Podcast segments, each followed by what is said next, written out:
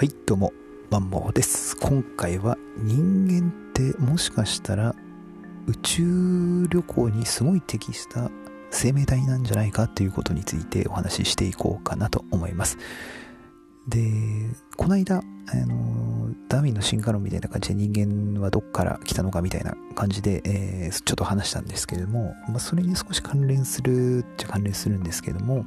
あの人間ってその服着ないと今現代社会ではなかなかね暮らすの難しいですし、えー、寒いですし暑いですし虫に刺されますし怪我しますし、えーね、女の人ならレイプされますし、いろいろ大変なわけじゃないですから。ただこれそう考えると、その人間って何かを身にまとうには逆にすごい適した、えー、体なのかなとか思ったわけですね。えー、毛、毛がいっぱいあったりとか、あと皮膚が硬かったりしたら、えーその服を着る人がそもそもないし、あとその服を着て邪魔っすよね逆に。うん、ってなるとその例えばその宇宙旅行とか、えー、宇宙旅行をして他の惑星に降り立つっていった時に、そのやっぱり何かしらその身にまとうもの、体にまとう体をこの防御する守るものがないと難しいわけですよね。でそうなると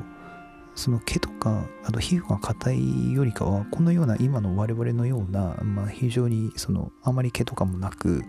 えーまあ、皮膚も柔らかいようなこういったものの方がその強い、まあ、なんつうの防御服みたいなものをこう、まあ、身にまとえるわけじゃないですか。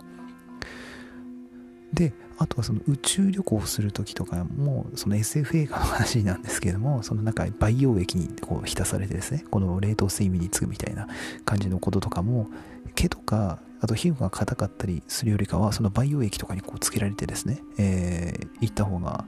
こう非常にそのいいのかなと。皮膚からこういろいろ水分が吸収されたりですね、えー、何かこのはい、排泄物というかその汗とかね、そういった赤とかそういったものも、えー、毛とか皮膚型よりかはこういう風な今の我々のような皮膚の方がいろいろやりやすいのかなとかこう思ったりするわけですね。だからこの今の我々のこの服という文化も、もしかしたらこれはそのあえてこうなってるというか、この身に何かをまとう、うーん生命体っていうんですかね、そういう風にいう生命体、要は宇宙間を、えー、旅行する生命体、えー、星と星の間を、えー、点々とする生命体というか、えー、そういう生命体なのかなと思ったりしたわけですね。でやっぱね、えー、地球に住んでる生き物のほぼほぼ全てが身に何かまとってるんで、もうすでに、えー、毛とか、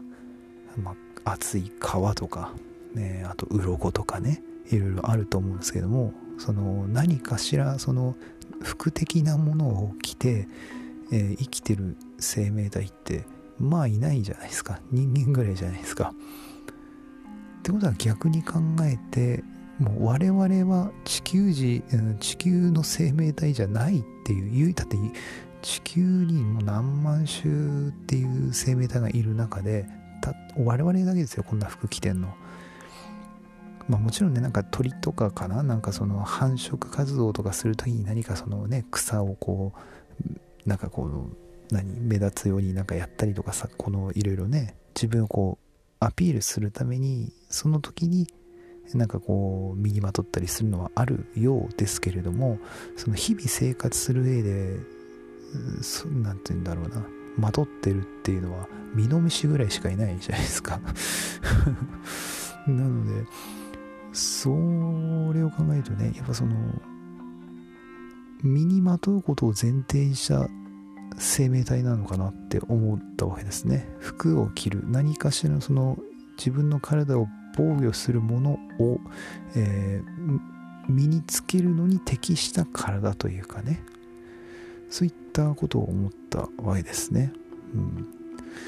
今日はこんな感じですね。特に本当ないんですけども、本当これはふと思ったことというか、まあ、前からちょくちょくは思ってたことではあったんですけども、今思い出したので、えー、パパッと話してみました。ということで今回のポッドキャストは以上となります。また次回のポッドキャストでお会いいたしましょう。バイビー。